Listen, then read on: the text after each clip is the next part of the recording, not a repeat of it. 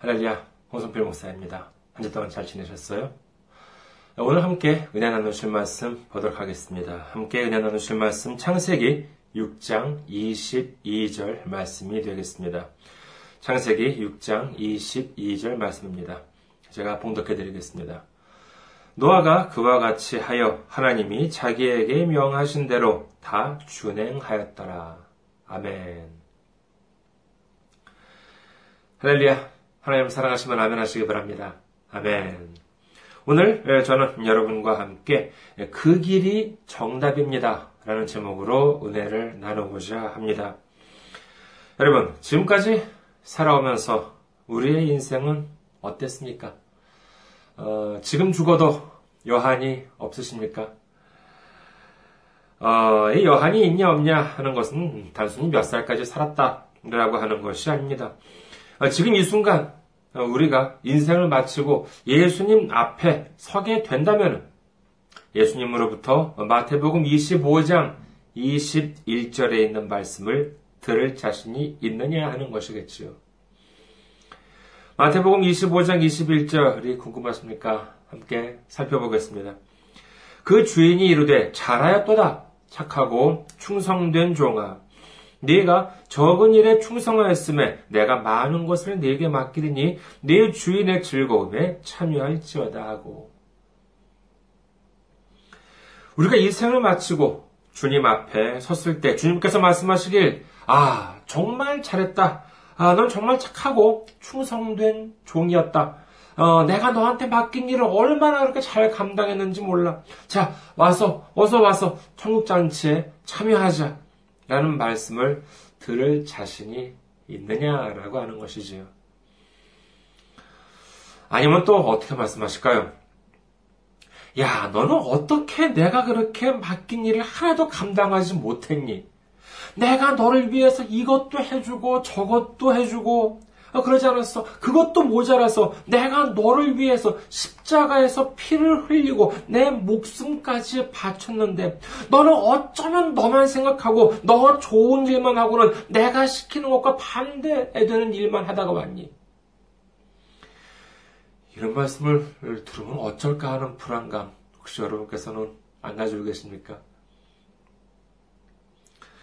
그런 불안감이 있으면은 참 여러 가지로 잘 해야 될 텐데 이게 참 만만치가 않습니다.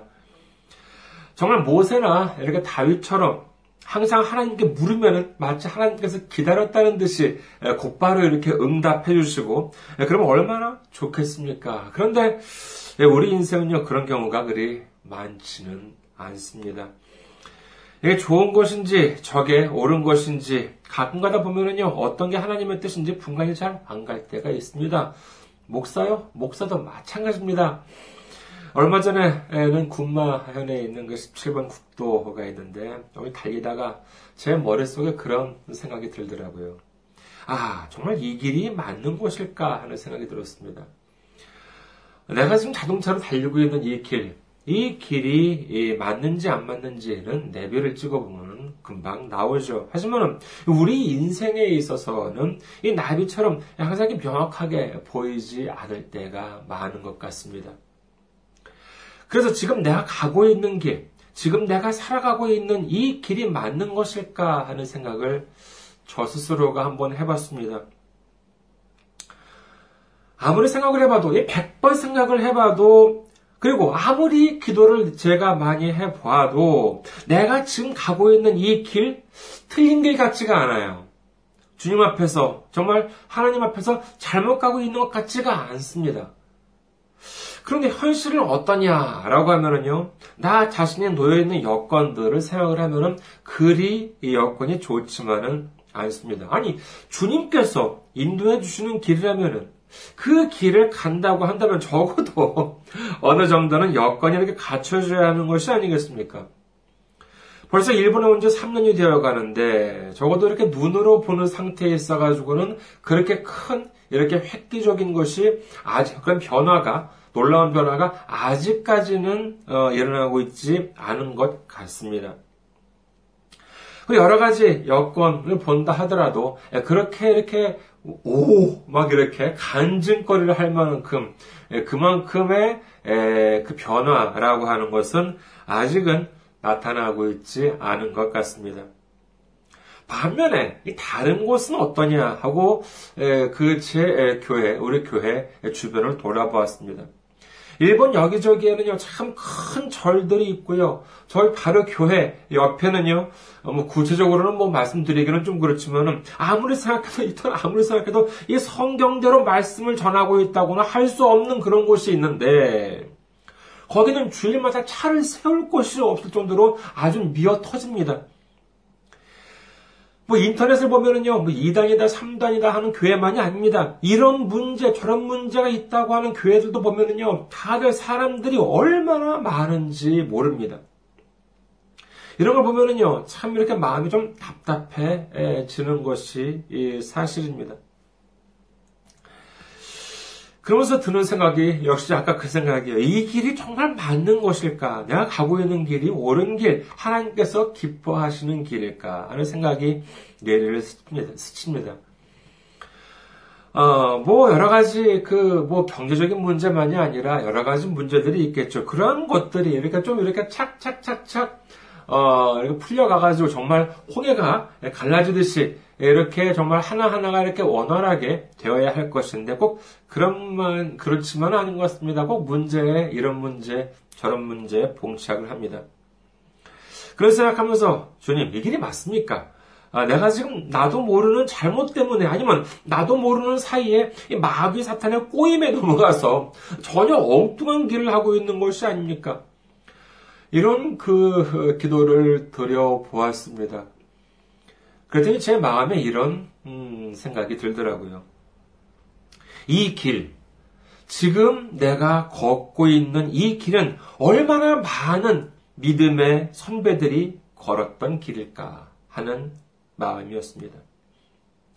구약에서 노아를 한번 볼까요?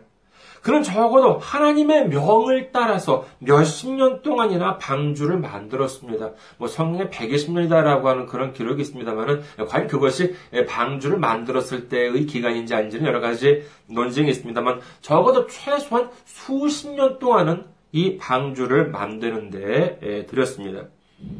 그배 크기는요, 지금 단위로 본다면 길이가 135m, 폭이 22.5m, 높이가 13.5m나 되는 아주 큰 배를 완전히 이거 수작업으로 만들었다고 하니 얼마나 힘이 들었겠습니까?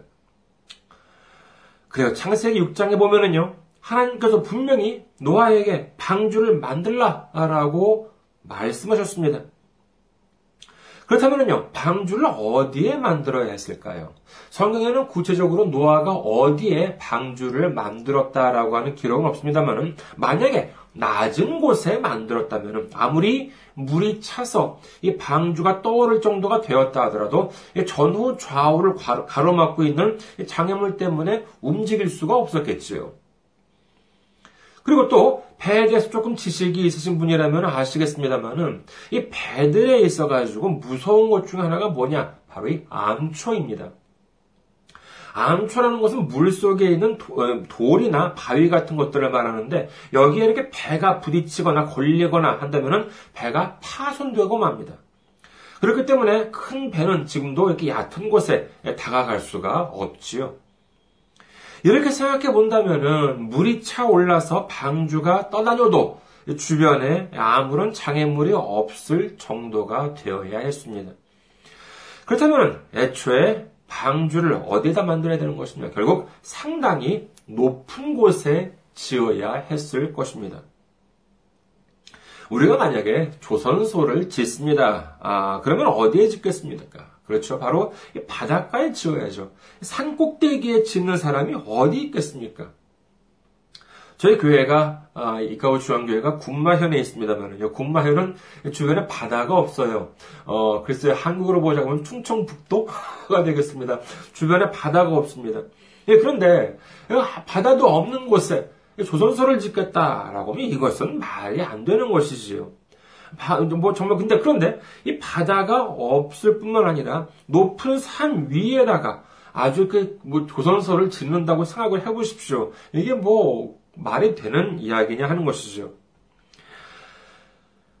그런데, 여러분, 만약에, 여러분, 오늘 밤에 잘 주무셨습니다.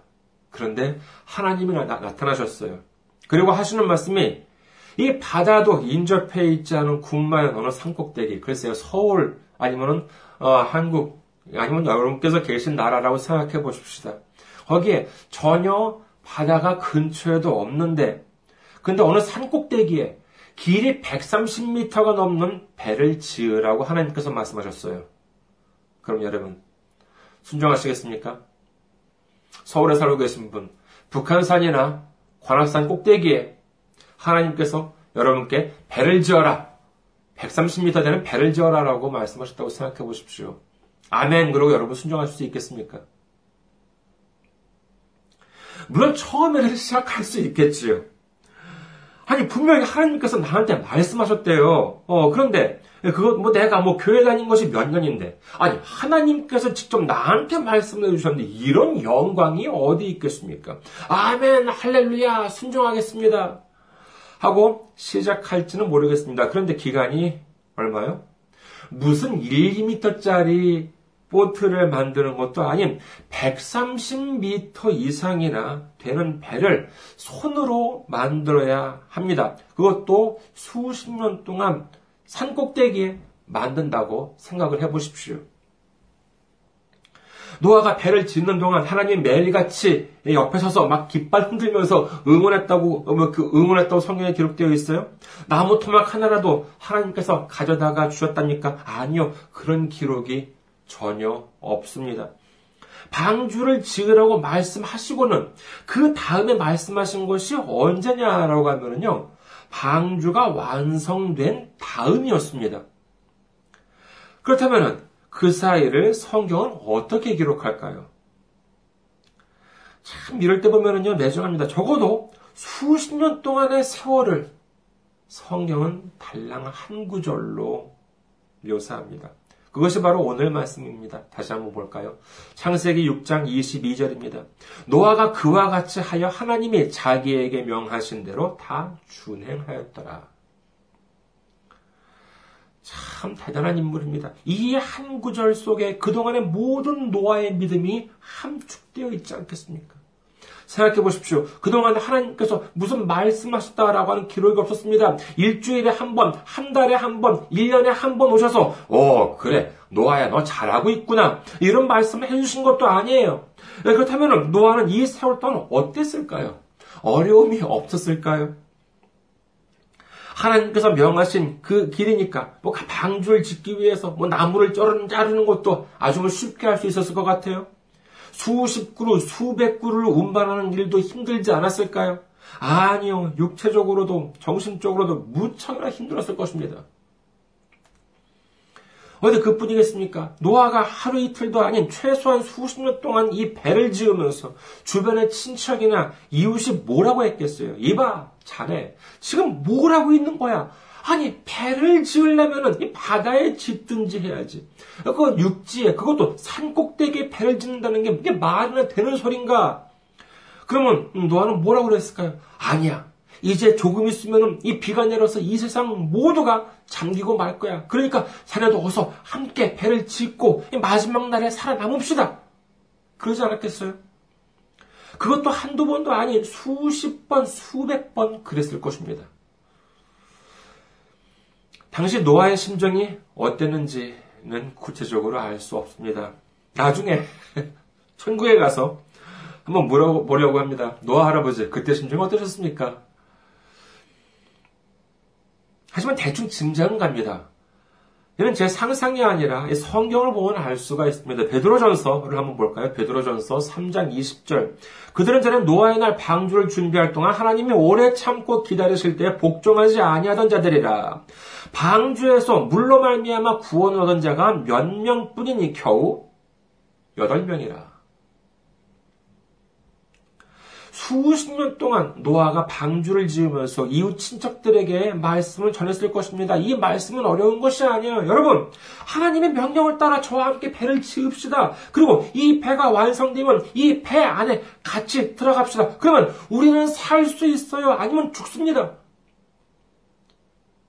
이 얼마나 심플한 내용입니까? 이것이야말로 노아가 오랜 세월 동안 전했을 복음의 내용이었을 것입니다. 하지만 아무도 귀담아 듣지 않았어요. 마지막 날에는요, 이 동물들까지도 노아의 말을 따랐지만 그 이웃들을 보면은요, 아무도 그를 따르는 사람들이 없었고, 방주에 탄 사람들은 오로지 그와 노아와 그의 가족들 뿐이었습니다.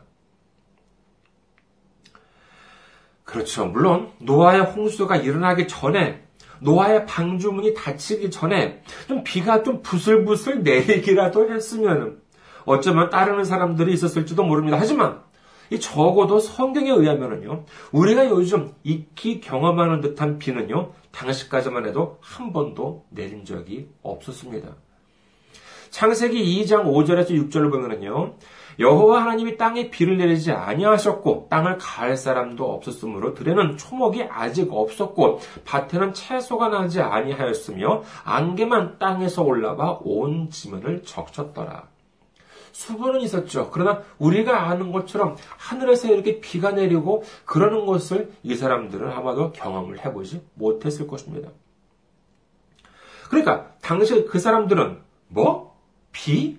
아니 뭐 하늘에서 그 많은 물이 땅에 떨어진단 말이야? 무슨 말도 안 되는 소리. 어쩌면 이랬을지도 모르죠. 그럼 노아는 어땠을까요? 허, 아닐세. 하나님이 말씀하셨다니까. 라고 말하면서도 어쩌면 또 이제 이 몇 년이 지나고 10년, 20년이 지나면은 어쩌면은요, 노아 자신도 가끔은 햇빛이 이렇게 쨍쨍 비치는 하늘을 바라보면서 물이 하늘에서 쏟아져 이 온 지면을 다 덮는다고 하셨는데 그게 정말일까? 이 산꼭대기에 이 큰 배를 짓고 있는 이 내가 정말 잘하고 있는 짓일까? 그런 생각이 안 들었을까요? 이것도 또한 나중에 가서 물어보면 알겠지만은 아니 몇 번이고 몇십 번이고 아마 들었을 것입니다. 하지만 하나님께서는 어떻게 하셨습니까? 그렇죠. 그 방주가 완성되고 하나님의 말씀을 믿는 가족들이 모두 방주 안에 들어가자 하나님께서는 방주 문을 닫으시고 그 전에는 가랑비조차 내리지 않았지만 이 하늘의 샘들이 터지더니 40일 동안 억수 같은 비가 내리기 시작했던 것입니다. 하나님은 이처럼 약속을 지키시는 하나님이십니다. 믿으시면 아멘 하시기 바랍니다. 하지만 우리 눈에는 안 보여요. 아니요, 보이긴 하죠. 하지만 그게 잘못 보일 때도 이 많다는 게 흠입니다. 아브라함한테 하나님이 가나안 땅에 들어가라고 말씀하셨지요. 그래서 순종했습니다. 그랬더니 거기서 번창하고 평화롭게 잘 살았대요. 아니 하나님께서 말씀하셔가지고 간 곳인데 정말 걱정 의심 없이 정말 잘 살아야 될 것 아니겠습니까? 그런데 거기서 어떻게 했느냐라고 하면은요, 이 성경을 살펴보기 전에 한 가지 묻겠습니다. 자, 하나님께서 가라고 한 땅이 있었어요. 거기에 순종하고 갔습니다. 그런데 어려움이 발생했습니다. 그렇다면 어떻게 해야겠습니까? 1번. 그래도 하나님의 말씀에 순종해서 거기에 갔는데 거기에 당연히 있어야지. 아무리 어려움이 있더라도 거기에 있어야지. 이것이 1번이에요.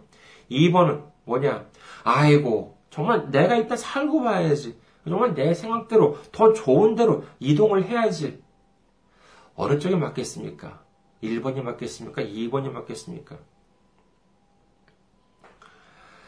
사람의 생각으로는 그렇죠. 좋은 곳으로 가야죠. 장사가 안 돼요? 더 목이 좋은 곳으로 옮겨가야죠. 교회가 안 돼요? 더 사람이 많은 곳으로 옮겨가야죠. 아브라함도 역시 그랬습니다. 창세기 12장을 보면은요, 어, 창세기 12장 10절 한번 볼까요? 그 땅에 기근이 들었으므로 아브라함이 애굽에 거리하려고 그리로 내려갔으니 이는 그 땅에 기근이 심하였습니다. 성경, 특히 구약에서 등장하는 애굽 이라고 하는 것은요, 단지 그 나라만이 아니라 세상 또는 세상적인 방법을 상징하는 경우가 많습니다. 하나님께서는요, 분명히 가나안 땅으로 가라고 말씀하셨어요. 예, 그런데 조금 어려운 일이 생겼다고 하나님의 명이 아니라 세상을 의지하는 아브라함의 모습을 보여주고 있습니다. 결국 이랬다가 어떻게 됩니까? 자칫 자기 부인까지도 빼앗길 뻔하는 수치를 당하게 되고 마는 것입니다. 아브라함과 함께 떠났던 조카 롯은 어떻습니까? 아브라함이 결별을 하기 위해서 말합니다. 롯한테 이제 말을 하죠. 창세기 13장 9절입니다. 내 앞에 온 땅이 있지 아니하냐? 나를 떠나가라. 내가 좌하면 나는 우하고 네가 우하면 나는 좌하리라. 우리가 이제 헤어져야 할 텐데 그 선택권을 야, 롯 너한테 주겠다. 네가 이쪽으로 가면은 내가 저쪽으로 가고 어, 내가 뭐 네가 저쪽으로 가면은 내가 이쪽으로 가겠다. 이렇게 아브라함이 롯한테 제안을 합니다. 그러자 롯은 눈을 들어 앞을 바라봅니다. 그랬더니 어땠대요? 이에 롯이 눈을 들어 요단 지역을 바라본즉 소알까지 온 땅에 물이 넉넉하니 여호와께서 소돔과 고모라를 멸하시기 전이었으므로 여호와의 동산 같고 애굽 땅과 같았더라. 그래서 결국 롯은 자기 눈에 보이는 대로 좋아 보이는 대로 소돔과 고모라를 택합니다. 하지만은 거기가 어떤 땅입니까? 예, 우리도 잘 아는 바와 같이 죄악으로 물들어서 이 하나님으로부터 멸망을 받게 되는 땅이었습니다. 결국 그는 아브라함 덕분에 예, 가까스로 목숨을 건지지만은 당시까지 그가 모아두었던 모든 재산들을 다 순식간에 날려버리게 되지요. 더 심한 경우를 볼까요? 룻기를 한번 보도록 하겠습니다. 룻기 1장 1절은 다음과 같이 시작합니다. 사사들이 치리하던 때 그 땅에 흉년이 드니라. 유다 베들레헴의 한 사람이 그의 아내와 두 아들을 데리고 모압 지방에 가서 거류하였는데 가나안 땅을 점령하고 각 지파에 따라 분깃을 나누어 가진 상황에서는요, 그 땅을 다른 지파 사람들이나 아니면 이방인들한테 매매할 수가 없었습니다. 한시적으로는 대여할 수는 있지만 희년이 되면 또다시 되돌려 주어야 하는 것. 그러니까 이 영원히 지켜야 할 하나님께서 주신 재산이었던 것입니다. 하지만 그것을 흉년이 들었다고 포기하고는 어디로 갔느냐? 이방인의 땅, 모압 땅으로 갔다는 것입니다. 그게 누구냐 하면은요, 이 잘못한 사람 이름 적어놨습니다.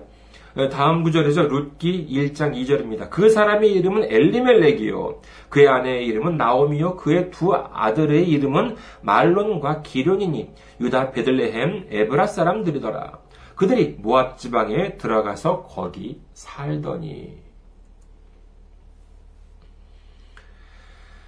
하나님께서 주신 길에서 떠나고는 어디 잘 살게 되었나요? 아니요.